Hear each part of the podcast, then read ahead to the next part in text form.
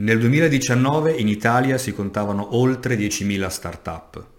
Un'attività di impresa che comporta indubbiamente dei vantaggi, vantaggi di carattere fiscale, vantaggi di carattere gestionale e anche con riguardo all'accesso a contributi e finanziamenti. Va chiarito anzitutto come l'unica forma giuridica ammessa per le start-up sia quella della società di capitali, per cui società per azioni, società a responsabilità limitata e società in accomandita per azioni. Il riferimento normativo è il decreto legge 179 del 2012, poi convertito in legge con la legge 291 dello stesso anno e in particolare l'articolo 25. Nello specifico questo articolo indica sette requisiti. Il primo di questi prescrive che la società sia costituita da non più di 60 mesi dalla presentazione della domanda. Come secondo requisito è poi previsto che la sede principale dei propri affari o interessi sia in Italia.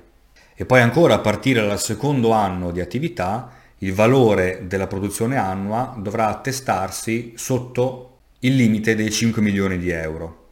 Il quarto requisito impone che per tutto il periodo per il quale la startup potrà beneficiare di agevolazioni, quindi 5 anni, non potrà darsi corso a distribuzione di alcun utile a favore dei soci.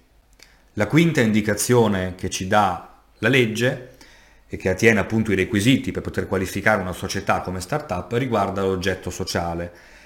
E in particolare l'oggetto sociale della startup dovrà riguardare in via esclusiva oppure quantomeno prevalente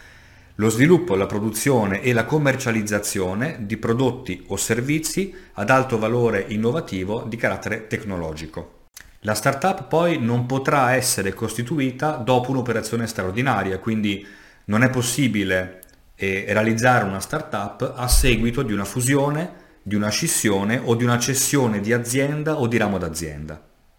Per quanto riguarda poi l'ultimo requisito, il settimo, la legge prevede che debba essere soddisfatta almeno una di queste tre condizioni che adesso vado a esporvi. La prima opzione riguarda il fatto che la startup debba sostenere spese per ricerca e sviluppo in misura pari quantomeno al 15% del valore maggiore tra costo e valore della produzione. Il secondo sottorequisito, alternativo come ho detto al precedente, quindi alternativo al fatto che il 15% della, della spesa ricerca e sviluppo venga sostenuto dalla startup nella misura che ho spiegato prima, riguarda invece l'impiego del personale e all'interno di questo requisito va fatta una differenziazione perché è la legge che la fa e quindi la startup dovrà assumere al suo interno in varia forma, quindi come collaboratore o come personale dipendente, in misura pari quantomeno a due terzi del totale dei suoi dipendenti o collaboratori, personale altamente qualificato, quindi personale che abbia un dottorato, che stia svolgendo un dottorato, quindi con un dottorato in corso, oppure che stia svolgendo attività di ricerca universitaria. Oppure ancora due terzi della forza lavoro complessiva della società, della startup, dovrà essere in possesso di laurea magistrale. La terza ed ultima opzione all'interno di questo settimo requisito riguarda il fatto che la startup sia proprietaria o licenziataria di una privativa industriale, privativa che tra le altre cose può avere ad oggetto anche un programma per elaboratore. Ora, come ho accennato, è importante ricordare come eh, la società che intenda essere qualificata come startup innovativa debba soddisfare tutti e sette i requisiti che ho appena citato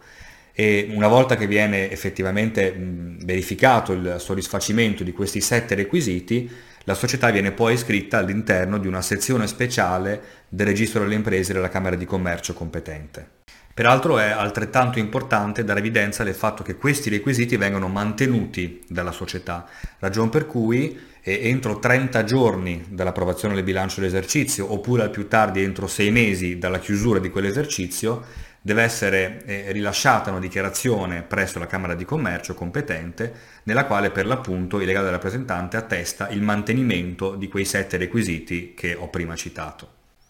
Infine, nel caso in cui uno o più di questi requisiti vengano meno, si procederà d'ufficio alla cancellazione della società dalla sezione speciale del registro tenuto presso la Camera di Commercio appunto per le start-up e la società verrà iscritta, eh, sempre nello stesso termine, nella sezione ordinaria dello stesso registro della Camera di Commercio competente.